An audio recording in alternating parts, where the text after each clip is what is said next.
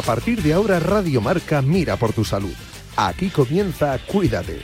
Los mejores consejos, todas las recomendaciones, lo que tienes que saber para estar en forma, la salud y el deporte en la radio. Toma nota y cuídate.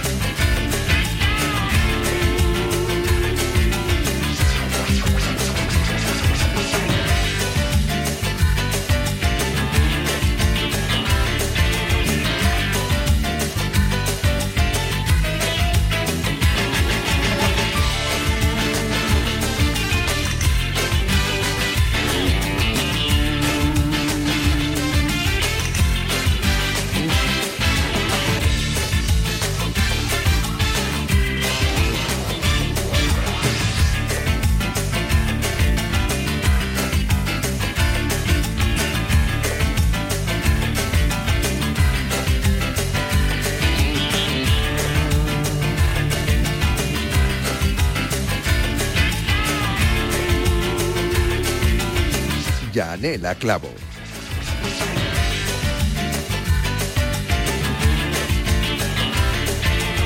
Saludos, ¿qué tal? Muy buenas tardes, bienvenidos a Cuídate, hoy martes 20 de febrero de 2024, el programa de salud en Radio Marca. Esta hora, la hora más saludable de la radio.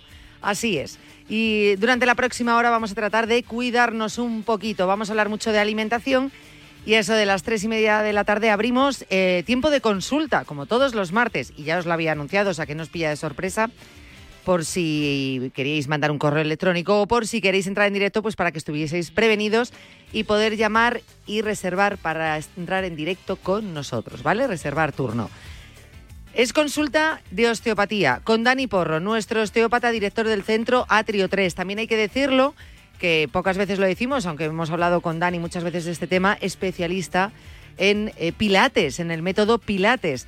Así que, ¿cómo nos puede beneficiar el Pilates para prevenir lesiones o cuando ya tenemos una lesión? ¿En qué nos puede ayudar eh, dentro de nuestra terapia de recuperación? El Pilates, pues también podéis preguntar sobre ello. Eh, hay un teléfono que podéis marcar, siempre os lo digo y yo creo que lo grabaría por si acaso en el móvil, que eso sería muy importante tenerlo en la agenda, para poder reservar el turno que os decía y entrar en directo en la consulta de hoy.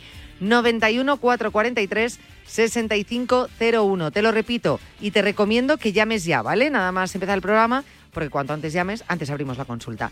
91 443 6501. ¿Otra vez? Sí, vale. 91 443 6501. Ahora hay mil veces más, te lo voy a recordar para que, oye, pues en ese momento te ha pillado mal y estás conduciendo. ¡Ay, que no he cogido el teléfono!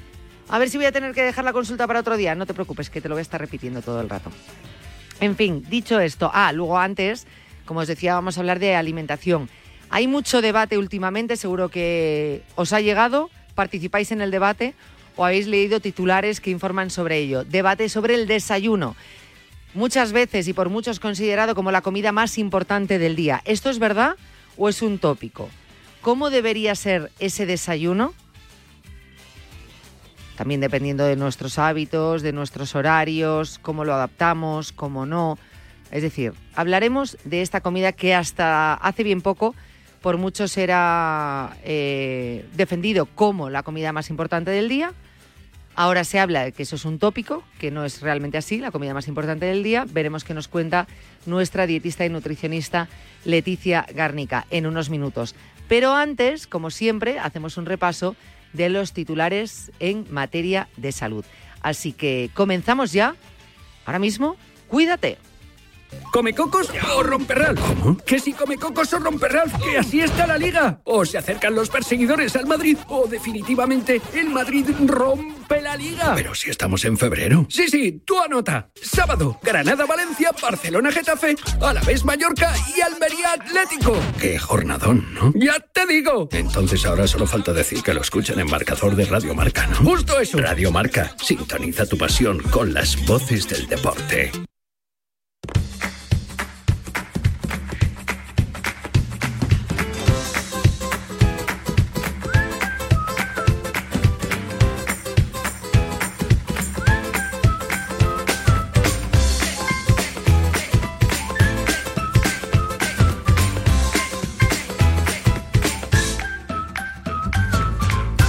Estaba viendo por el rabillo del ojo y cerca de este estudio número uno, el primer estudio de Radio Marca, veía a nuestro compañero Pablo Juan Arena. Como, como sabéis, pues dentro de unos días eh, nos abandona aquí en Radio Marca, pero no nos abandona de corazón y de sentimientos, que lo sé yo. Y esto os lo comento porque anda que no hemos eh, compartido juntos momentos de cuídate. De hecho, eh, cuando presentábamos el programa juntos, ese marcador diario, bueno, pues teníamos nuestra sección y espacio para la salud, porque a Pablo Jonarena le gusta también cuidarse ¿eh? y le da mucha importancia a este programa. Cuantísimo, vamos a echar de menos a nuestro compañero, a Pablo Jonarena. Bueno, vamos a empezar con el repaso de esos titulares, un tema que está muy, muy de moda. A mí es un tema que me preocupa bastante y me consta que a los vendedores de cosméticos también le preocupa bastante y podrías pensar, pero si ellos venden más cosméticos, sí, pero ellos lo que no quieren es eh, problemas para nuestra salud en la piel, ¿vale? Y es que los farmacéuticos alertan de los primeros efectos nocivos de las modas del skincare en las niñas, eczemas, alergias y quemaduras. Ahora está muy de moda ese anglicismo, esa palabra, skincare. Eh, son unas mascarillas a base de cremas, de ungüentos, de serums que se dan eh, las niñas, niñas, pero niñas muy pequeñas. Y es un problema que viene de redes sociales, como siempre últimamente en todo lo que ocupa a los niños y a los adolescentes, viene de redes sociales. Están eh, llenas de vídeos con menores de corta edad, pues que se aplican cosméticos sin ton ni son. Crema que ven, crema que se aplican. Desde la farmacia empiezan a ver pues, pieles dañadas de niñas obsesionadas con estas rutinas. Cosmoticorexia se llama, u obsesión por los cosméticos. Se traduce en compras compulsivas o la adición también a determinados activos para frenar el paso del tiempo. Ya miras tú, una niña, el paso del tiempo. Este comportamiento es cada vez más frecuente en niños, o más bien niñas, entre 9 y 10 años, influenciadas, como decimos, por esos vídeos eh, colgados en TikTok o en Instagram, de otros de su misma edad, porque ahora son los niños los protagonistas de estos eh, vídeos que muestran cómo se cuidan la piel sobre la que aplican un producto sobre otro sin ningún sentido, sin estar indicados para su edad. Eh, como ha explicado y podemos leer en la noticia del mundo.es Virginia Barrao, vocal de Dermofarmacia del COF de Zaragoza. Según esta experta, ya están llegando a la farmacia pues, casos de niñas, como decimos, obsesionadas con irritaciones, dermatitis, alergias de contacto, incluso quemaduras por aplicar ciertos activos cosméticos en pieles que no son suficientemente maduras. E insiste en que no es lo mismo la piel de una chica de 20, de 30 años que la de una de 9. Está claro que el retinol nunca debe aplicarse en una niña de 10 años y lo peor es que lo están haciendo. Compran productos con retinol. Por tanto, desde la farmacia hay que explicar a las madres, a las niñas, que el mejor skincare, o sea, mascarilla, se basa en una buena higiene de piel, con agua templada, una hidratante muy sencillita y sobre todo un fotoprotector. Y no habría que añadir nada más. Si además, tú fíjate, porque esto al contrario, se le puede dar la vuelta a esta moda y convertirlo en una rutina muy sana que luego apliquen de mayores. Este hábito hay que inculcarlo a la par que se introduce la rutina de lavarse los dientes y mantenerlo toda la vida. Si se lavan la cara con esa agua templadita una hidratante, en ese caso, oye, pues que quieren cuidarse la piel, vale, pues, pero una piel, una, crema que nos diga el farmacéutico muy sencillita, pero sobre todo que se apliquen el fotoprotector. Pues luego, cuando son mayores, no tienen que estar obligándose a ponerse fotoprotector porque ya va a estar dentro de sus rutinas. Y eso al final termina siendo un beneficio para la piel y por posibles futuros eh, casos de cáncer de piel tenemos que aplicarnos fotoprotector absolutamente todos, pues repito, igual que desde pequeños eh, les inculcamos esa rutina del lavado de dientes, pues en este caso aprovechar esto, darle una vuelta y a modo de crema decirle, échate esta crema, este fotoprotector todos los días para ir al cole, por ejemplo, en invierno, en verano. Y al final, pues ellos lo van, lo van viendo como algo normal y no les cuesta. Pero con, los demás eh, con los demás productos, por favor, tengamos muchísimo cuidado, eh, porque están alertando y la cosa ya empieza a ser bastante, bastante grave. Como luego vamos a hablar con la Nutri, aunque no nos centremos en este tema, pero es que últimamente y en estos días hay muchas noticias en cuanto a alimentación. Y es que dicen ahora, por un estudio, que comer más de un 22% de proteína en la dieta diaria aumenta el riesgo cardiovascular. ¿Vale? Un, comer un, más de un 22% de proteína. Los resultados son relevantes en el ámbito médico, ya que los nutricionistas suelen recomendar alimentos ricos en proteínas a los pacientes pues, que necesitan preservar o ganar masa muscular y fuerza ingerir más de un 22% de proteína en la dieta diaria aumenta significativamente el riesgo de padecer aterosclerosis, una acumulación de grasa, yo creo que ya lo sabéis porque lo hemos hablado en este programa más veces, es una acumulación de grasa y otras sustancias nocivas en las arterias que puede provocar pues un accidente cardiovascular y así lo constata el estudio. Aunque las proteínas son un nutriente, eso es verdad, muy necesario, los investigadores recuerdan que casi una cuarta parte de la población recibe más del 22% de todas las calorías diarias solo, solo de proteínas. De hecho, las dietas ricas en proteínas son tendencia como método para perder peso en los países desarrollados. Los autores de este estudio inciden y machacan en que los hallazgos que han concluido en este estudio son especialmente relevantes, como decimos, en el ámbito médico, ¿vale? Aumentarla a ciegas, la carga de proteínas puede ser un error. Lo importante es considerar la dieta en su conjunto y hacer comidas al final equilibradas y que no agraven inadvertidamente las afecciones cardiovasculares, sobre todo en personas con riesgo de cardiopatías y trastornos vasculares.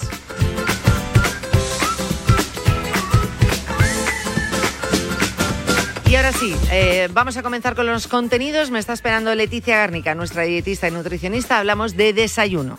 ¿Es realmente la comida más importante del día?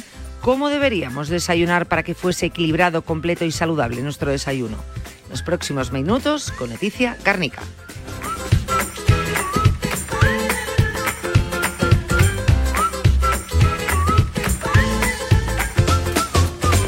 Cuídate. Yanela Clavo.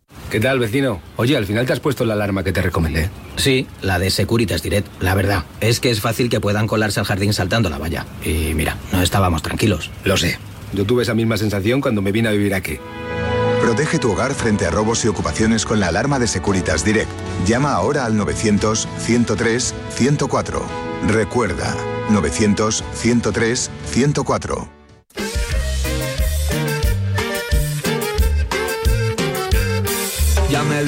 Doctor muy en serio que de kilos ya estoy pasadito. No más grasa, ni azúcar, ni harina, ni más golosinas que me hacen gordito. No más grasa, ni azúcar, ni harina, ni más golosinas que me hacen gordito. Con mi colesterol en 300, el antojo casi me domina. Y pa' colmo mi fiel chaparrita con amor me grita desde la cocina colmo mi fiel chaparrita con amor me grita desde la cocina.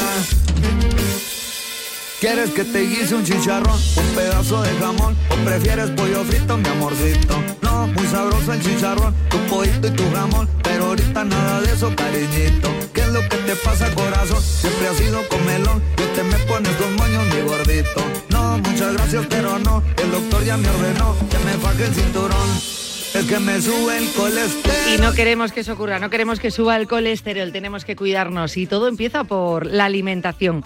Hay que cuidar nuestra alimentación, para todo, ¿eh? Si hablamos de prevención, prácticamente todo va a pasar por la alimentación y la actividad física. Si estos dos eh, campos, estos dos aspectos no los cuidamos lo suficiente, no vamos a conseguir del todo poder trabajar en esa ansiada prevención y autocuidado. Eh, ¿Por qué? Martín lo dice muchas veces. Tú puedes hacer todo el ejercicio del mundo. Ahora, como comas mal, es muy, muy, muy complicado que obtengas los beneficios que buscas. Al revés, pues pasa un poquito iden de iden. Si comes muy bien pero tienes una vida absolutamente sedentaria y no te mueves, pues ocurre lo mismo. No vamos a conseguir esos objetivos que buscamos. En fin. Y vamos a abrir nuestra sección de alimentación, lo hacemos con nuestra nutricionista, dietista y nutricionista Leticia Garnica, así la vas a encontrar en su página web si quieres consultar con ella, eh, si quieres seguir su blog, sus recetas, sus consejos, sus recomendaciones, también como dietista y nutricionista en redes sociales, en Instagram, donde Leti es muy muy activa y donde nos regala cada semana unas recetas que están buenísimas, tengo que decirlo. Yo la mayoría las voy probando. Y así tienes un menú pues más abierto, mmm, más eh, divertido, eh, más llevadero, ideas que no te hagan decir o que te hagan, sí, salir de, de, ese famoso pollo a la plancha con ensalada o pescado hervido y poco más, porque yo entiendo que eso en el tiempo, mantenerlo en el tiempo es bastante, bastante complicado. Lo que intentamos es darle variedad a, a la alimentación. Eh, voy a saludarle ya, Leti, buenos días. Hola, muy buenos días, Jane. Que, que me he enrollado, ¿cómo lo llevas? Pues bien, bien, aquí la verdad es que con ganas, sin parar estos días, pero que estaré muchísimo más activa ya a partir del lunes. Eh, con más recetas y además incluso más vídeos, ¿no? Que los vídeos los estoy teniendo un poco aparcados, pero es que no paro, pero ahí va a estar a partir del lunes que todo el mundo esté ahí viendo mi web y mi página pues ahí vamos a estar muy pendientes y nosotros también os vamos a avisar aquí. Vamos a hacer una especie de alerta. Oye, que hay contenido nuevo de Leticia. Eh, muy importante. Eh, no queremos que os perdáis nada, obviamente. Eh, Leti, hoy tenemos nuestra sección porque como esta semana no toca consulta de, de, nutrición, de hecho en un ratito abrimos la consulta, lo hacemos con Dani Porro, eh, nuestro osteópata, eh, no podíamos dejar una semana sin hablar de nuestra dieta, de nuestra correcta alimentación. Y hay un tema que se está llevando a debate desde hace mm, no muchas semanas. He empezado a ver muchos titulares que hablan sobre el desayuno y se ha empezado a generar ese debate. Hasta ahora siempre se ha dicho o hemos pensado que realmente había que desayunar muy bien y que casi casi podríamos decir que el desayuno era la comida más importante del, eh, del día. Que si lo hacías completo, lo cuidabas bien, lo que viniese después, pues oye, que si te saltabas una comida o una cena casi daba igual mientras el desayuno lo mantuvieses y fuera eh, completo. Ese debate está. ¿En qué lado nos posicionamos? ¿Quién tiene razón aquí? Eh, yo soy una fiel defensora del desayuno. No se puede decir que el desayuno sea la comida más importante del día y por supuesto que no por hacer un desayuno completo te puedes saltar comidas. Pero eh, soy una fiel defensora del desayuno porque un buen desayuno nos va a ayudar también a ordenarnos en el día a día. También nosotros tenemos que conocernos. Ya sabéis que en alimentación no hay ninguna verdad absoluta. Y también el decir que más vale no desayunar que hacer un desayuno malo. Es decir, a mí no me valen unas galletas ultraprocesadas como si no hubiese mañana. Eh, eh, pues prefiero que no desayunes a que te las tomes. Pero vamos, y en consulta es lo que más veo, si tú empiezas el día ordenado, haciéndote tu desayuno, poniendo alimentos de buena calidad, lo primero te vas a concentrar mucho más. Lo segundo, ya empiezas como más ordenado y no vas a llegar luego a la media mañana con hambre y que si nosotros desayunamos y ordenamos, como si dijéramos, lo que comemos, eh, sobre todo en la primera parte del día, no estamos concentrando el mayor aporte de calorías por la noche, con lo cual nosotros ya vamos a usar toda esa energía que vamos a tomar. ¿no? Eh, tenemos también que recordar que nosotros venimos de, de, estar en ayuno y entonces es importante también lo que elijamos en el desayuno, pero desde luego eh, yo vamos, y en la consulta lo tengo comprobado, en el momento en el que nosotros empezamos a desayunar, hacemos un desayuno equilibrado, el día va con muchísimo más orden y mucha menos ansiedad. O sea que realmente, mm, porque somos defensores del desayuno, porque podemos obtener todos esos beneficios, pero realmente eso también lo que se había dicho mucho en los últimos años, que realmente es la comida más importante del día, no. A ver, no podemos decir ni que sea la más importante ni la menos. Es decir, nosotros tenemos tres comidas principales que son fundamentales en nuestro organismo, que es el desayuno, la comida y la cena. Eh, que sea más importante el desayuno que la comida o que la cena, no. Y como siempre decimos, o sea, a mí no me sirve de nada que tú hagas un buen desayuno y que luego comas o cenes fatal. Entonces, eh, que sea la comida más importante, pues no se puede categorizar, pero que es una de las más importantes desde luego. Y para mí, en una cuestión de orden, es fundamental. Pues eso es importante tenerlo, tenerlo en cuenta. Que no eh, afirmemos nada categóricamente, que todo tenga una base y un porqué y un motivo que no por hacernos defensores de, pues a lo mejor pues simplemente por el hecho de mantener esa comida del día como la más importante, donde tienes que meter absolutamente todo, porque sí, porque los beneficios que tiene, y luego eso, pues al final pues eh, tu desayuno sea a base de más azúcar y, menos ingredientes necesarios. Por ejemplo, es como si nosotros trasladamos al plato de Harvard eh, que todas nuestras comidas tuviesen que incorporar hidrato de carbono, proteína y, y verdura, ¿no? Entonces, pues en vez de estar todo el rato centrándonos en si nuestra comida aporta esos tres macronutrientes o cómo lo hace, que a lo mejor nos complica la vida, pensemos en el día entero. Entonces, que en el desayuno necesitamos cubrir todas las necesidades de proteína, de hidrato de carbono que tenemos en el día. No, por supuesto que no, pero sí que nos ayuda. Entonces, lo que te ayuda es a conseguir esas necesidades que tú tienes. Entonces, ¿qué es mejor? Eh, el que tú te pongas un platazo a la hora de la comida, todo, o repartirlo a lo largo del día, donde tú vas a tener esas necesidades y esa energía para gastar. Claro, está claro. Al final es solo una cuestión de, de razonar, ¿no? Al final, ¿tú cómo, cómo comes de manera más tranquila? ¿Cuando tú has desayunado, te has tomado una media mañana o cuando llevas desde las nueve de la noche del día anterior y lo primero que haces es comer? Es que aparte mm, parece que no, pero empiezas el día, yo por lo menos noto ese cansancio. Empiezas cansado ya, sin energía, sin, sin rapidez, sin agilidad. Depende de lo que hayas tomado la noche anterior, pero está claro que para concentrarte, pues necesitamos también minerales y vitaminas esenciales, ¿no? Y entonces, a lo mejor si tú vas con un ritmo frenético, no desayunas, te tomas tres cafés por la mañana, llegas a la comida, pues llegamos con mucha más ansiedad.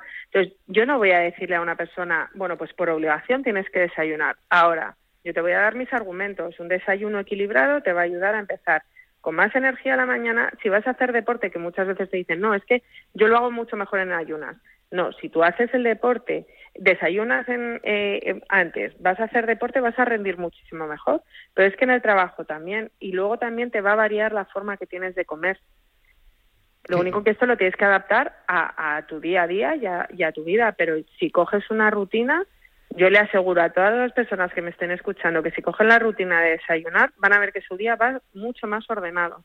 Claro, eh, adaptándolo un poco pues a tus horarios, a tu trabajo, es decir, bueno, pues no es que pues tengo que desayunar esto, me va a venir muy bien, pero trabajo de tal hora. Bueno, adaptar los horarios y ya está, simplemente lo que tú has dicho, empleando un poquito la razón.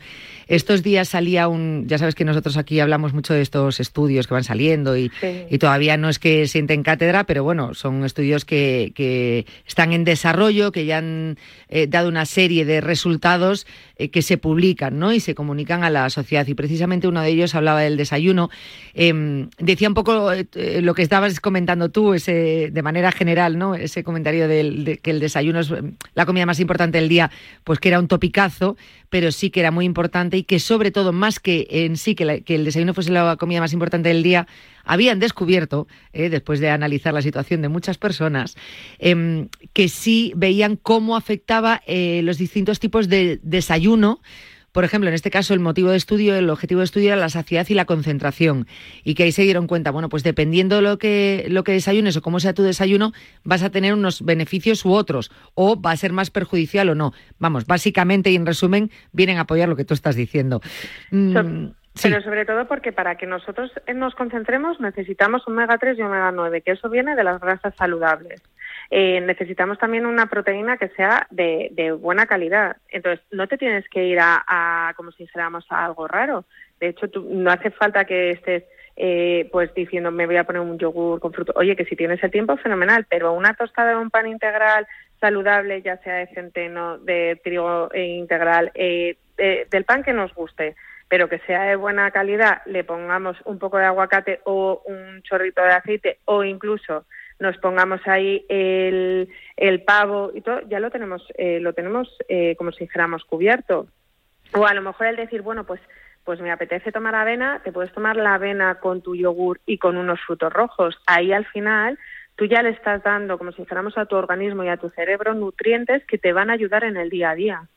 Y que luego, dependiendo de esos objetivos que tengas, por ejemplo, en el caso de la avena, eh, es bastante saciante. Bueno, y sobre todo es que tanto la avena como la proteína lo que nos van a hacer es saciarnos, con lo cual tú ya vas a llegar con y, con menos picos de glucosa, que eso es lo que te da cuando tú tienes muchos picos de glucosa es cuando te da ese hambre también que necesitas, ¿no? Entonces conseguimos que eso sea más estable, con lo cual para nuestro rendimiento siempre va a ser mucho mejor.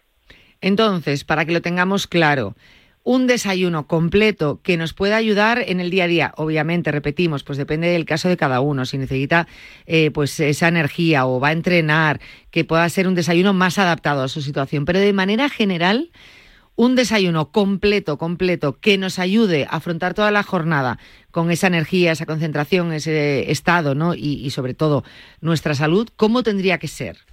Pues debería incorporar, como si fuéramos, los tres macronutrientes, que son las proteínas, los lípidos y el hidrato de carbono. Entonces, y que nosotros eligiésemos una fuente de cereal eh, e integral y de buena calidad, en donde le pudiésemos incorporar algo de grasa saludable, como puede ser el aguacate, el aceite de oliva, incorporarle algo de vegetal, ya sea tomate o fruta, y, esa proteína. Entonces nosotros al final, si yo te lo traduzco esto, un, un desayuno saludable perfectamente puede ser un yogur con frutos rojos y con la avena, puede ser una tostada con aceite y tomate y con algo de pavo, o por ejemplo con aguacate y queso fresco. O sea que tenemos formas, pero que incorporen eh, esas vitaminas y esos macronutrientes que necesitamos. Cuando has dicho, por ejemplo, eh, has dicho, por ejemplo, tomate o una fruta, es decir, todos esos desayunos que a veces nos marcamos a base de eh, fruta, luego una tostada con su aguacate, tomate y pavo, eh, un zumo de naranja o eh, un plátano con yogur, ¿eso sería ya demasiado?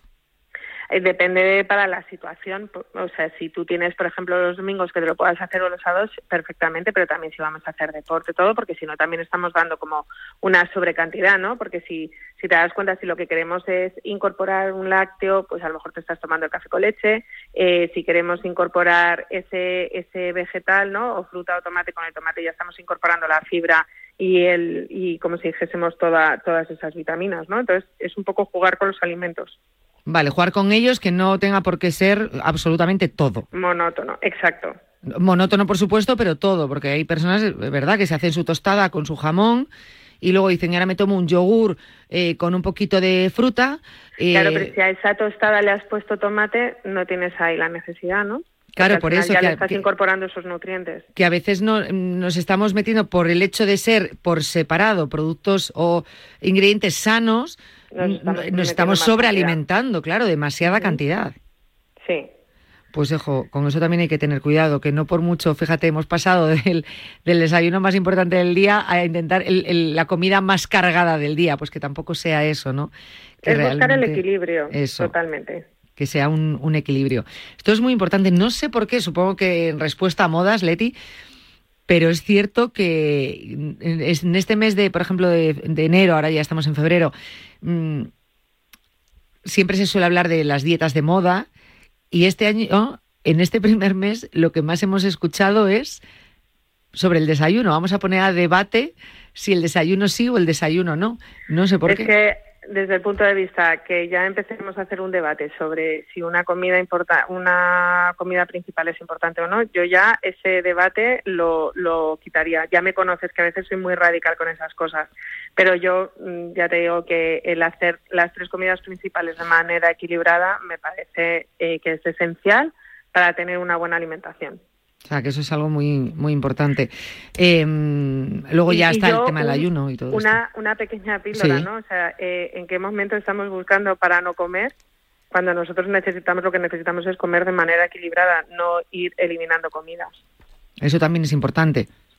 O sea, es que ahí es donde creo que se, se nos está aquí, se nos está yendo el foco. Nosotros que estamos luchando porque los adolescentes hagan sus comidas, para que no se salten comidas y todo, que que estemos poniendo a debate si saltar una comida de las tres principales del día, me parece que deberíamos de poner el interrogante o ver hacia dónde queremos ir con la cantidad de problemas que tenemos en estos momentos de, trastornos del comportamiento alimenticio. De hecho, eh, mucho está hablando también últimamente, mm, a raíz de este tipo de debates que salen, si comemos demasiado o no. Es decir, es que comemos demasiado, es que esto hasta con una comida podrías pasar al día.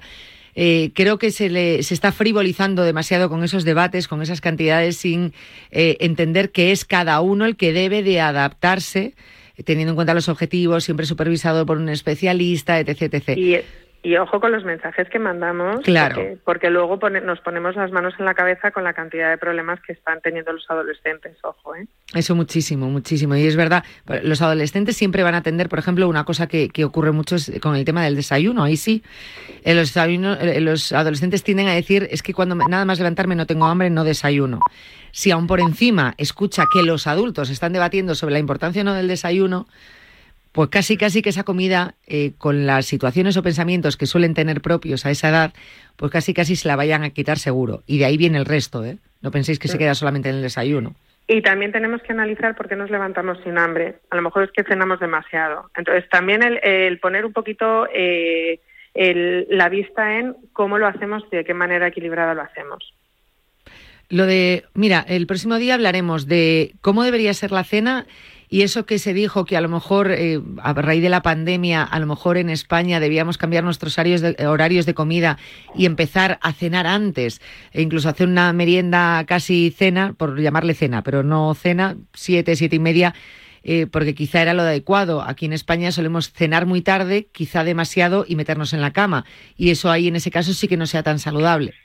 Totalmente de acuerdo en adelantar los horarios. Vamos, porque sí, porque porque al final es lo que nosotros necesitaríamos, ¿no? Para para lo que tú dices cuando nos vayamos a dormir, pues ya hayamos hecho parte de la digestión. y que no lo hagamos por la noche esa digestión que a veces no- nos puede llevar a, a, de verdad a problemas, a situaciones complicadas, a situaciones de malestar y por supuesto, bueno, pues luego ya lo que en sí es la digestión. Pues si te parece, hoy hemos hablado del desayuno, el próximo día hablaremos de cómo deberían ser las cenas y esos horarios. Perfecto. Muy y bien. no se me olvida que también tenemos tema pendiente que muchos dirán, pero no habíais dicho que íbamos a hablar de esto, sí, que- pero como es largo y tendido, el próximo día que, que Leti esté en consulta hablaremos de las parejas perfectas e imperfectas de alimentos. Sí, sí, que eso es súper interesante. O sea que para la próxima ahí lo vamos a tener. Pues eh, el próximo día nos vemos, Leti. Muy bien. Oye, un abrazo muy grande y que tengáis muy buena semana. Un abrazo muy fuerte. Gracias, gracias, gracias. Adiós. Eh, Leti, como siempre, con nosotros aquí en Cuídate el próximo día, cenas y horarios de cenas, que esto es eh, también bastante importante y que también se ha generado debate, porque como entramos a debatir todo, porque nos gusta mucho. En fin, vamos a continuar. Viene Dani Porro, eh, osteópata, director del centro Atrio 3. Teléfono 91 443 6501. Te lo repito, 91 443 6501. Tienes que llamar ya ese teléfono. Reservas turno y entras en directo con Dani. Que tienes molestias, que tienes una lesión, que tienes dudas, que estás en plena recuperación. Siempre te pongo los mismos ejemplos para que veas o entiendas eh, con qué motivo puedes llamar a la consulta de Dani. Así que apúntalo bien. 91 443 6501. Empezamos la consulta. Las apuestas de goles llegan a la noche de Radio Marca. De domingo a jueves a partir de la una de la madrugada, analizamos las mejores claves y los mejores consejos para apostar con responsabilidad con Pedro Pablo Parrado y Javi Amaro.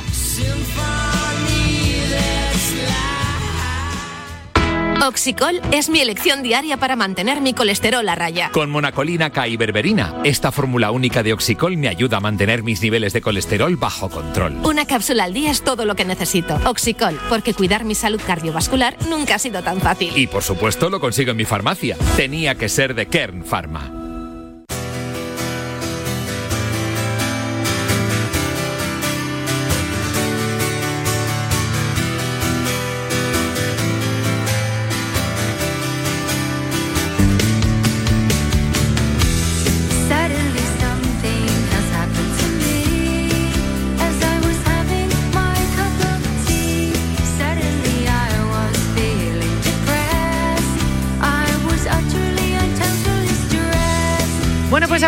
La consulta. Tenemos media hora por delante. Hemos sido hoy muy pulcros con el horario, ¿eh? Dani Porro, ¿qué tal? Buenas tardes. Buenas tardes, Jane.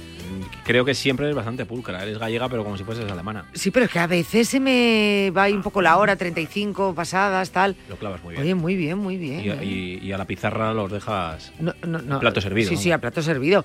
No lo digas porque el próximo martes, que también estás tú con nosotros. Sí, si me dejas así. eh, no, si te dejo, si este es tu espacio. Ah, hasta, hasta menos cuarto, ya verás. Se va a acabar. La voy a liar, la voy a liar. Por hablar. La media hora que prometo yo de consulta.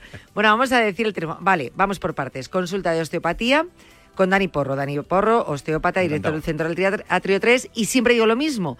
Que, bueno, siempre no, lo he dicho antes porque nunca lo digo. Que, que es especialista en pilates. Sí, el pilates también como, oye, como ayuda para eh, prevenir lesiones o incluso como terapia para ayudar a la recuperación de una lesión, pues es muy bueno. Que oye, que alguien se lo está planteando y tiene una lesión, que también te puede preguntar, que nunca decimos que te pueden preguntar sobre eso. Pues perfectamente. Nosotros redactamos con deporte, que es- creo que es un más del 50% de lo que se puede eh, rehabilitar, ayudar. Vamos a dejarlo. Se puede ayudar a un, a un cliente. Bueno, ¿vale? pues mira. Con el deporte y con la redactación. Porque siempre, con muchos médicos amigos, eh, siempre lo hablo, digo, yo creo que el, el cliente prácticamente tiene que hacer deporte casi siempre, adaptado Ah. a cada persona, pero que el deporte le viene mal a alguien, no le viene mal a nadie. Pensé que ibas a decir, el cliente siempre tiene la razón. Ni de coña. Ni de coña. Bueno, si yo soy el cliente, ya te digo yo que no la tengo. Bueno, en tu caso sí. Ya te digo yo que no la tengo. He pasado consulta ¿eh? antes del cuidado. Sí, sí, ya hemos hecho consulta, ¿verdad? A La las primera. 3 menos 10 más o menos. Posible distensión, posible esguince lateral del tobillo. Flipa, ¿eh? Si veis a una cojita por ahí, soy yo. Lo grabamos en directo si vienes a consulta. Claro. No, bueno, ya veré. No vaya a ser que pegue tres chillidos y quede mal. Lo grabamos y ya decido. en off, ¿no? Voz en Ah, off. bueno, entonces vale. Muy bien, muy bien. Sí, sí, por ahí me duele bien. Y las caras ya veré. Ya está, las caras nada. Bueno, pues ponemos así como, ¿sabes? El, el antifaz en la cara, pero no se También, la cara, sin también. voz. Vaya vídeo más raro va a ser. Bueno, tú dices, esta juro que es Yanila, ya está. Perfecto, vale, ya está. Y punto. Y el ejercicio de fe que hagan los oyentes, ¿no? Dice Raquel que no. Raquel ha ido, Raquel Valero a... Raquel es una máquina. Bueno, Raquel, Vicente, Juan Arena, Varela, eh, Arellano... O sea, has, te- has tenido media radio ahí. Sí, no sé quién me falta. Machitu, Chitu. Eh, Yo he ido, ¿eh? Todos, todos tocados El aquí. Pelos. El Pelos. Pero Raquel está en el top, ¿eh? De- Eh, mi, de- DJ, mi DJ Garal también ha estado, ¿eh? El DJ, el mejor DJ de España. Eso es. Que ahí te, DJ te- Garal. dice pronto, ¿eh? DJ Garal. Otro que también aguanta, más se duerme, ¿eh? ¿En serio? Sí, sí, es uno. Es que es duro como Yo tengo algunos que son unos cracks que les tengo que pagar yo a ellos. casi ¿eh? por Eh, no, no, no. Garal te digo yo que es Sí, sí, se duerme. duro, ¿eh? Se duerme, es un crack. Flipa. Un besito si nos oye, que nos oye mucho, ¿eh? Garal, sí, sí, sí, Bueno, hombre, que ¿como nos escucha. Bueno, por la cuenta que le trae. si no los domingos en casa. Vamos. Va a pillar. Ya te digo, va a Va a pillar. Pero sí, sí, DJ Garal, ¿eh? El mejor DJ que te puedes Lo encontrar. corroboro. Hombre, ya te digo, joder, lo que pasa que digo yo, eh, probadlo cuando queréis, pero es importante, es imposible porque tiene, madre mía, eventos para, para aburrir. Yo no tiro de él. Tiene Voy a la si me agenda- invita porque está lleno. No, no, tiene una agenda hasta 2028 que, que, que, que llevar a Garal, tienes que saber que te vas a casar dentro de no sé qué, o, tu empresa va a hacer una fiesta, y no es imposible. Porque es un currante y encima buena persona. Es- y es el mejor, ya te digo yo. Nosotros somos muy de Garal. Bueno, vamos a empezar con las consultas. Al lío. 91 443 6501. Felisa, buenas tardes. Hola, buenas tardes. ¿Desde dónde nos llamas, Felisa? Pues mira, desde San Sebastián de los Reyes, Madrid. Ah, mira, aquí cerquita, muy bien. Muy bien, muy bien. Oye, cuéntanos, ¿cómo podemos ayudarte, Felisa? Buenas tardes. Pues mira, simplemente es que, bueno, llevo tiempo con una rodilla eh, y ahora ya me han hecho una resonancia y me han visto que tengo bastante destrozada la rodilla. Tengo los dos meniscos, el, el externo y el interno rotos, tengo los ligamentos y entonces me tienen que hacer una, me tienen que poner una prótesis. Pero el problema que yo, lo que yo quiero preguntar, porque me han dicho que tengo osteoporosis, me estuve, me estuve con parches en la osteoporosis hace tiempo, y quiero saber si me podéis decir qué, qué prótesis me iría bien. Prótesis a, a nivel te refieres de la propia operación, ¿no, Felisa? De lo, que te van a, de lo que te van a poner, dices, en la, en la propia operación. Efectivamente. Vale. La, la operación, obviamente, al final es no- nosotros desde la parte osteopática o fisioterapéutica, que son mis compañeros, eh, ellos, nosotros, es complicado que te podamos ayudar a nivel de prótesis porque el, el cirujano al final es el que va a saber. Hay Claro. desde prótesis a nivel de titanio hasta prótesis incluso de origen animal. Pero al final lo más importante de eso, em, aparte, entiendo que te quieras fijar en el tipo de prótesis que te vayan a poner. Estate absolutamente tranquila, que vemos muchos, muchos clientes que se lo operan con prótesis de rodilla eh, muy cercanos. Y lo más importante, no, no, no te fijes en la prótesis, lo más importante es el antes y el después. No tienes marcada todavía la, la operación, ¿no, Felisa? No, mira, mañana voy a hacerme las pruebas de, Del o de, de operación, Vale. efectivamente. Vale. Entonces, yo, yo como mucho digo que un mes, como mucho, vamos, que Sí, no Eh, creo que tarde mucho, depende si Sí, más o menos. social, sí. Lo que lo, me- lo que pasa es que eh, todo el mundo me pregu- me dice, pregunta a tu cirujano cuando vayas eh, mañana, eh, que te verá un, un, un profesional, qué clase de prótesis tú con la osteoporosis, qué clase de prótesis te van a poner, porque es que la doctora en consulta me dijo, el problema que tú tienes es que se te puede romper el hueso con la prótesis pues, al tener la osteoporosis, entonces estoy un poquito temerosa. Claro, normal, Claro, ¿no? normal. A nivel de prótesis, y además, eso sí, es, es muy importante que lo recalques, ¿vale?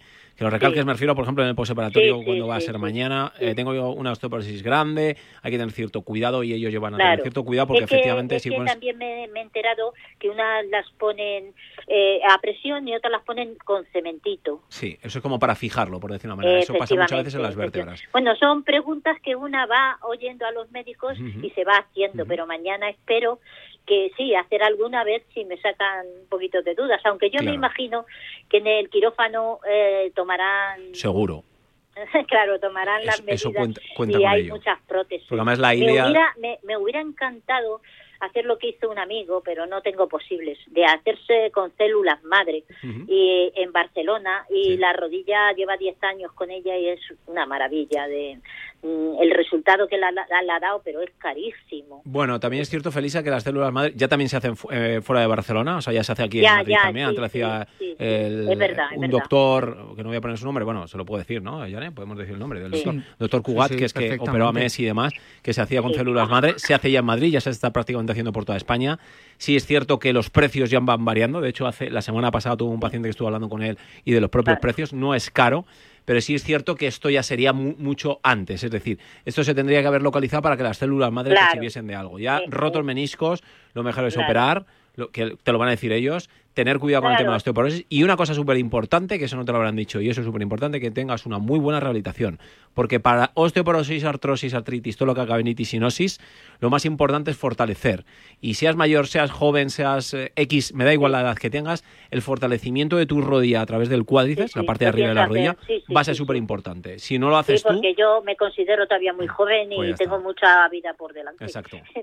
Entonces, nada, subraya para mañana, subrayalo, que tengan claro que eh, tienes osteoporosis y que a la hora de la cirugía tengan cuidado y hacer una rehabilitación la mejor posible. Si ellos no te lo Sí, sí, proporcionan en menos de un mes, eh, estamos nosotros encantados de poder echarte una mano, Felisa. Muchas gracias, Vale. muchas gracias. Pues muy amables. Gracias por llamarnos. Una buena tarde. Felisa, no, no, más que una buena tarde, que mucha suerte, que tranquilita y que vamos a estar contigo, ¿eh? Muchas gracias a todos. Claro que sí. Muchísimo ánimo. Y, saludo, y tú, con los nervios y todo, intenta llevar una sonrisa que quieras que no. Eso que se suele liberar con la sonrisa te ayuda mucho a esos primeros nervios iniciales, pero estoy convencida que va a salir todo de maravilla. Felisa, te mando un beso muy fuerte. Gracias igualmente. Un beso Gracias. enorme. Un Gracias, gracias. Chao, chao. Hasta luego. Es normal, es normal que esté nerviosa, lógico. Normal, Y luego, pues con la osteoporosis, con todo. Es que al final. Subrayarlo. Yo creo que los especialistas que tenemos en España son brutalmente buenos. Totalmente. Y seguro que va a tener una cacho operación súper buena. Eh, la única, por eso te fijas que casi siempre lo incido, es que haya una muy buena rehabilitación. Porque sí estoy encontrando la carencia esta de como está todo tan saturado, hasta que tienes una rehabilitación tarda todo muchísimo. Entonces, cuanto antes lo pillemos, mejor y mejor va a estar esta mujer. Así es, tal Así cual. que sin problemas, seguro. Vamos con más oyentes. Adelante por ello. 91 443 65 01. Eh, Ernesto, buenas tardes. Hola, buenas tardes, Daniela. ¿Desde dónde nos llamas, Ernesto? Mira, te llamo de, de Esparraguera, en Barcelona. Ah, desde Barcelona, Esparraguera, has dicho, ¿no? Correcto. Vale, es que me gusta tener todo apuntado. Parece que hago un listín telefónico, oye. Bueno, ahora, voy andando por el Corbato, por eso, ¿eh? pero bueno. Bueno, bueno, pero te voy a apuntar a entonces, claro. O sea, ¿pero estás haciendo ejercicio o estás trabajando? Ah, ejercicio, ejercicio. Ejerci- Ah, muy bien, Muy bien, oye, haciendo señor. ejercicio nos llama al cuídate. O Muy sea, ¿qué, qué situación más ideal. Mientras no haya salido la molestia ahora mismo, así que vamos bien. Buenas tardes, Ernesto. ¿Cómo estás? Buenas tardes, ¿qué doctor? ¿Qué hay? Buenas tardes. Cuéntanos, ¿cómo podemos Pues nada, ayudarte? mi cuestión es esta. Mira, hace tres años me colocaron una prótesis de rodilla en la, en la pierna derecha. Ajá. Y bueno, entonces intento adaptarme otra vez a volver a caminar y demás y tal. Lo que ocurre es que a la que llevo un kilómetro y medio, kilómetro, kilómetro y medio, el gemelo, en este caso derecho, me empieza a doler, a doler, a doler. Tengo que ir parándome, parándome, parándome. Y a la que ya, sí, ya llevo dos, tres kilómetros, ya se me pasa el dolor. Y entonces ya puedo ir caminando, despacito, no, no que corra mucho, pero ya puedo hacerme mis 10, 12 kilómetros tranquilamente y, y en fin. Y ahí estoy. Entonces, a ver si había alguna alguna forma de, de poder paliar este, este dolor porque duele, claro, tengo que ir parando, parando y eso, la se incomoda mucho. ¿A partir de qué kilómetro es más o menos, Ernesto? Aproximadamente cuando Hasta, hasta el kilómetro y medio más o menos me duele. Tengo que ir parando, parando y a partir de ahí ya como, como se calentaran los motores, por así decirlo, y entonces a raíz de ahí ya pues puedes ir tirando más o menos tranquilamente y, pausa, y paulatinamente. Es pronto aún, sí. Me refiero a pronto aún a... eh, pues que esté eh, que al kilómetro y medio es poco, que prácticamente el cuerpo no ha calentado. Varias cosas a tener en consideración que te voy medio preguntando, medio afirmando. Las primeras son cómo es el calentamiento para empezar a la hora de la marcha de la carrera, ¿vale? Que puede ser progresivo, que yo ya sabéis que aquí en consulta suelo decir que yo soy fan de los cacos, para que todo el mundo lo entienda, es el caminar durante prácticamente 5 o 6 minutos a casi trote y luego empezar a, a- a trotar poco a poco para ir subiendo los ritmos o si hacemos farleys o series o cosas así similares, ¿no? Eh, control de la pisada, posiblemente pueda venir la pista por ahí, ¿vale? Me imagino que si ya corres habitualmente, el tema de la zapatilla sería una chorrada decírtelo, es decir, yo me imagino la zapatilla estará bien, no tendrá No, ningún ya defecto. llevo, llevo unas, unas Salomon ahí buenas, o sea, para, para montaña, en fin. Pisarás no- bien, no hay por ningún problema. Y casi siempre pu- puede venir el error, más que buscar el error a que la prótesis esté mal puesta, que hay un error en la operación y demás, puede ser que desde la parte isquiotibial hasta el propio gemelo y ya bajando abajo, a la hora de correr, eh, con esto no significa que el que corre más de puntas o más de la zona antepié sea el que corre incorrectamente. Todo lo contrario, es bueno, pero hay que tener... Ya, doctor, con permiso, eh, no corro, ¿eh? No, corro, ¿eh? Sea, no, no, no, porque intento correr y me canso un poquito. va, Acabo de cumplir 60 años también. Y bueno, que me conservo bastante bien, peso 65 kilos, o sea que eh, estoy finillo, ¿no? Por así decirlo. Lo que ocurre es que, bueno, yo me gusta andar, me gusta subir, bajar. Lo que pasa es que ahora el subir, por así decirlo, pues no puedo hacerlo porque ya le digo el tema. Entonces no quiero forzar tampoco la prótesis porque, claro, puede tener una, una duración si, si lo marcas mucho, claro. Claro. Pues yo creo que lo que sí tendrías que entonces, mm, perdóname porque te había entendido que corrías. Bueno, si es andando. No, no, no, no, no pasa nada, es faltaría lo que tenemos que tener en consideración. También pisada, ¿vale? Porque puede ser la pisada que estés hundiendo más la parte, la parte del antepié, la parte delante del pie. O sea que eso, a ver si de alguna manera, si andas con alguien y demás, que te eche un vistazo a ver de qué manera andas, porque muchas veces la marcha, la biomecánica de la marcha nos puede eh, efectuar una mala pisada y un error luego y molestia a la rodilla.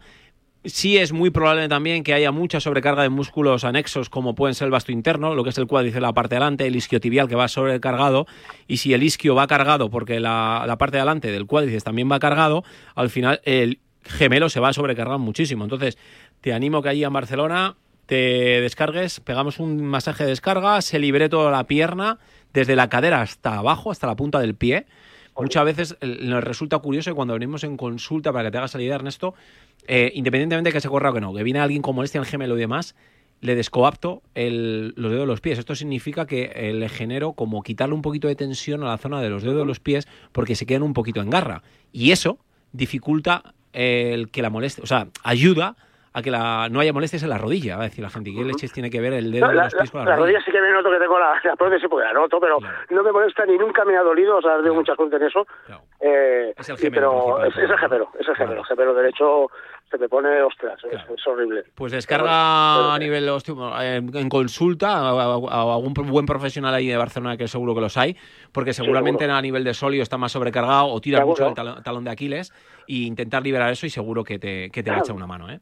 Pues muchísimas gracias por todo. A ti por doctor. llamarnos. Encantado, ¿eh? Un abrazo, Eh, Ernesto. Buenas tardes, Yamela. Un Ya, abrazo enorme y ánimo. ya. Muy amable, gracias. Un abrazo. Un beso a ti. a Un ti. beso, hasta luego, adiós. Y además está andando mientras nos habla. Sí, sí, sí, Porque ¿eh? luego fatigado, o sea, que está Sí, andando. sí. Y eso es bueno. Eso es muy Mira, bueno. Martín estaría encantado Claro, también. Eso es muy bueno. Además te dicen que a nivel cardiovascular el poder andar para la gente que anda anda deprisa mientras vas hablando. pues Hombre, te da una pista de Claro, cómo está, o sea, y no va ahogado, o sea, No, va no, bien. Nada, nada. Yo creo que debe andar bastante está bien. en muy buena fe- forma física. Eso es lo que se me ha pasado. A lo mejor le digo, a lo mejor tienen mucha sobrecarga, que será lo normal, ¿eh? que tenga una sobrecarga del gemelo Sí. por si anda tantísimo o subir cuestas, se fatiga y demás. Y con una descarga en el gemelo seguro que vuelve bueno. Seguro, fijo, fijísimo. La verdad que es un buen medidor, eso también para que lo sepamos nosotros, ¿no? Cuando estás probando un poco tu forma física, siempre decir los expertos eh, de todo esto, eh, Martín Saqueta, tú mismo, Dani, que un poco la prueba de cuando vas andando y, Es y el- cómo la conversación que puedes ir manteniendo o no, también te da, pues incluso de tu capacidad pulmonar, de tu estado eh, físico, bueno, pues una prueba. Es que es una de las partes que el físico muchas veces lo dejamos, creemos que el físico solo tiene que ver con la parte muscular, pero es que hay un músculo muy importante, es el diafragma, y se trabaja y se ejercita. si tú tienes un diafragma trabajado, hay para profesiones como las vuestras, por ejemplo, los cantantes, que el diafragma, si no trabaja, Sí, sí, sí. No- tú no tienes un Ah, has dicho o los cantantes. Vosotros o los cantantes. Ah, vale, te entendí. Pues como vosotros, los cantantes. ah, que yo soy cantante, No, ¿no? caigo, no canto ni en mi casa, amigo. O sea, No, gracias. no, que yo sepa, después de tantos pero años, no, no, sé no. si haces actuaciones los fines de semana. No, no, canto fatal, canto fatal. Pero vosotros, los cantantes, que al final tenéis que, que, La capacidad, que tener sí. una buena capacidad torácica y el diafragma tenerlo muy bien trabajado, eh, si eso no está bien trabajado, mal. Y los corredores muchas veces carecen de ese gran problema. No, no, es que me fatigo, tengo contracturas, no sé qué, el físico. Y muchas veces el santo grial está desde ahí, desde el propio diafragma. ¿eh? El próximo día, si no Ah. da tiempo hoy, que no dará tiempo, porque lo primero son las llamadas, y si no, pues otro día, como hago con Mm. Sí. Leti, fuera de lo que Sí, sería consulta. antena. eh, vamos a hablar de ejercicios para El mejorar diafragma. nuestra el diafragma, la Genial. capacidad torácica y todo. ¿Te Va a parece? llamar mucho la atención a la gente, ¿eh? va a decir, ostras, porque hay gente que son deportistas casi de élite o amateurs y el diafragma lo tiene muy mal trabajado. Y en la pandemia, no recordarás, pero montamos unos vídeos para el diafragma. Sí, en La pandemia, ¿eh? sí, sí. Y lo vio muchísima gente y me escribieron de Argentina, me escribieron de Navarra, eh, padres de hijos que son eh, atletas de élite y me dijeron, hemos empezado a trabajar con ejercicios que tú me has dicho y ha mejorado el rendimiento un montón. Deportistas Pues mira, y, y no y para todos, o sea, no- yo también Sí, sí, los puedo hacer, o sea, todos, no solo Te fatigar, deportistas. ¿no? Te vas a fatigar menos, Yane. Pues fatigar y a la hora de hablar, el, el- el aguantar una conversación hablando más sin tener que ahogarte y Poner tener que coma. coger aire. Sí, efectivamente. Eso. Pues eso lo vamos a hacer el próximo día. Cuenta con ello. Te convoco. Cuenta con ello. No sé si el jueves o la próxima semana. Cuando tú me digas, Bueno, yo la estoy, próxima ya lo semana sabes. tienes que venir. Vamos con un oyente. Adelante. Venga, claro. eh, luego me gustaría comentar una cosa que no quiero que quede en saco roto, una cosa que ha ocurrido hoy. A ver si me quedan unos minutos. Si no sé que en varios programas lo van a tratar y Vicente Ortega, desde luego, mañana lo, lo va a hablar. Pero, pero quiero que quede claro en este programa eh, nuestra postura. José Antonio, buenas tardes. Hola, buenas tardes. ¿Desde dónde nos llamas, José Antonio? Eh, desde Zaragoza. Desde Zaragoza. Sí, yo lo he dicho muchas veces. Tú sabes lo que me gusta a mí Zaragoza, ya, ya, ya por mi padre, el amor que le tiene a Zaragoza. Sí, sí, la verdad. Y a Vicente también. que Y Vicente. veces Por aquí. Y Vicente también a Zaragoza, es verdad, gente buena que hay en Zaragoza, madre mía. Bueno, pues, José Antonio, ¿cómo podemos ayudarte? Buenas tardes, José Antonio. Hola, Dani. Buenas tardes. bueno, lo primero que quería hacer es felicitaros por el programa, que me gusta mucho. Gracias a Llevo ti. muchos años escuchándolos y la verdad es que me gusta mucho. Pues a la gente. Ya tengo el día mejor, entonces. gracias. A ver, más o menos, a ver si te me da tiempo a explicarte Sí. más o menos. Claro que sí. Mira, yo me, bueno, tuve, empecé a tener molestias en la rodilla antes de Navidad y en enero a primeros me hice una resonancia. Bien. Y me salía como que tenía una rotura condral femopatelar, puede ser, Vale, sí, sí, está bien dicho. del cartílago, Vale. ¿vale? En la rodilla derecha. Total que, bueno, pues estuve en un fisio por ahí, me mandó una tabla de ejercicios para lo que era más que nada fortalecer la, Cuádriceps. el cuádriceps. Y luego, como veía que no, que no se me pasaba, pues tuve que dejar de trabajar y ya me fui a un traumatólogo a nivel privado y ya pues me dijo que en primero tratamiento, tratamiento conservador, que me sugería lo de infiltración Sí. y que si no, pues ya cirugía. Vale. Entonces, eh, pues me, me hice la infiltración en la rodilla de Vale. ácido hialurónico, creo que se llama. Sí, bien. Sí, sí. Total que han pasado tres semanas, bueno, justamente sí, el viernes pasado han pasado tres semanas de lo que es la infiltración Sí. y, la verdad es que no noto, no noto ninguna mejoría. Vale. Normalmente ya sabes que es un calmante aproximadamente o son antiinflamatorios que se suelen inyectar, ¿vale? Hasta Ah. tres normalmente creo, a menos que haya cambiado el protocolo médico, lo no lo tendría que decir un médico, yo soy un mediador nada más, eh, para que pueda hacer algo. Eh, hay siguiente alternativa que de hecho lo ha dicho la primera oyente que nos ha escuchado, que nos ha, ha salido en directo que son las células madre, ¿vale? Que podría hacer. Eh, yo creo que en Zaragoza también lo hay también. La célula madre lo que hace es un Sí, poquito me la lo comentó, me lo comentó, Eso algo es. me comentó de, de- de plaquetas, ¿no? Algo así. Eso es, la plaqueta. Es centrifugar tu propia sangre, ¿vale? Limpiarla, por decirlo vulgarmente, para volver a inyectarla y que vuelva y se vuelva a regenerar. Sería el siguiente paso. Dos infiltraciones más o menos, siguiente paso esas células y ya si no poner la operación. Pero es que no lo veo la- para operar, al menos que haya una absoluta inmovilización o no puedas hacer nada o, no puedes hacer ejercicio, no puedes hacer ejercicio de tu profesión. Entonces, sí agotaría al máximo esto. Sí es cierto que en este caso eh, echándonos piedras sobre nuestro propio tejado, la parte de rehabilitación o la parte de ayuda que te podemos echar los osteópatas o los fisios en ese, en ese caso también, con otro tipo de maquinaria antiinflamatoria, como puede ser las diatermias, quizás también te podría ayudar, pero la parte manual, lo único que es descarga para el parte del cuádriceps. Entonces yo sí, bueno, ir apoyándome en eso como ir descartando, ¿vale? Eh, entonces, ir descartando con las infiltraciones ya que está yendo el trauma, si no células madre y entre medias quizás para ir soltando todo lo que es base del cuádriceps, eh, tratarlo a nivel de fisionosteopatía. No vas a perder el dinero por hacerlo, o sea, no te crees que no va a servir para nada, te puede ayudar también. No va a ser la panacea, pero por lo menos que no estés con tanto dolor, ¿vale? Y con lo que sea nos va ver, diciendo. Es Claro. que el traumatólogo me dijo en, en principio que la, que la infiltración, pues que más o menos podría tirar pues esos unos 7 8 meses Sí. y que en principio a la semana de hacérmela empezaría a notar ya alguna mejoría. Pero es que ya te digo, han pasado tres semanas Y nada. y no y me comentas tú que eh, es a partir de la tercera infiltración cuando ya se empieza a notar. No, no, que hay gente que sí lo nota a partir de la primera, pero que hay a veces que como el proceso es más lento, a lo mejor está más dañado el tejido, etcétera, etcétera, necesitas incluso hasta una tercera infiltración. Lo normal es que pongan dos, relativamente seguidas. Seguidas me refiero en el tiempo, que pueden ser meses, eh, no Claro. progresa en un mes, o sea, lo más normal es que cuando te vuelvan a revisar te vuelvan a infiltrar, dejarán ese proceso y seguramente en la, la segunda infiltración funciona. Tanto también esto es tan importante, José Antonio, como el que sigas haciendo los ejercicios, aunque te duela, ¿vale? Es un poco raro lo que te voy a decir, pero decir, pero coño, si me está doliendo y me está molestando, ¿cómo voy a hacer ejercicio?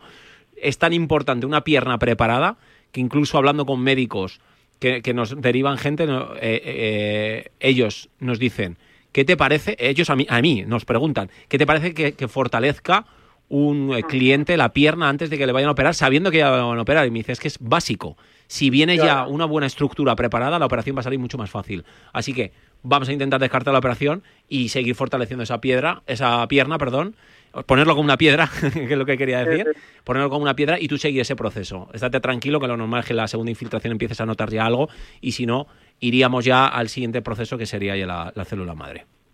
Vale, porque eh, bicicleta después de la infiltración, que estaban preguntando por ahí. Bien, no, no, no, no tienes ningún problema, bien agarrado, sillín a altura de la cadera, si es posible con calas mejor, automáticos, ¿vale? Para que el pie no vaya muy suelto y que estés bien enganchado y no te pongas de pie de la bici.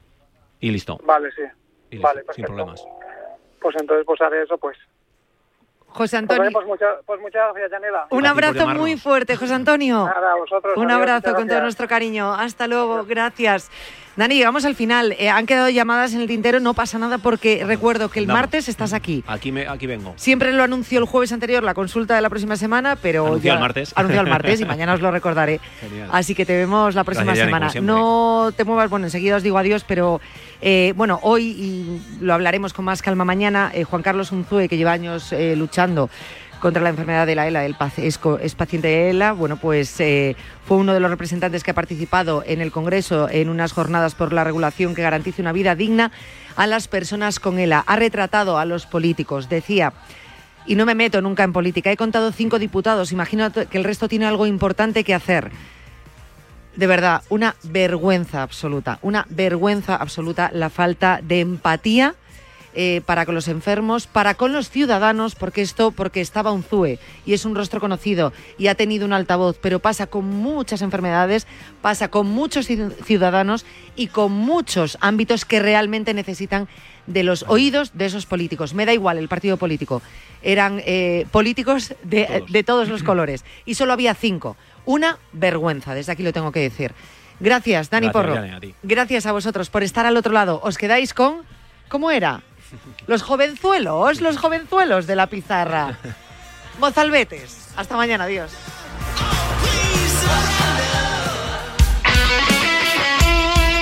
El deporte es nuestro. Radio Marca.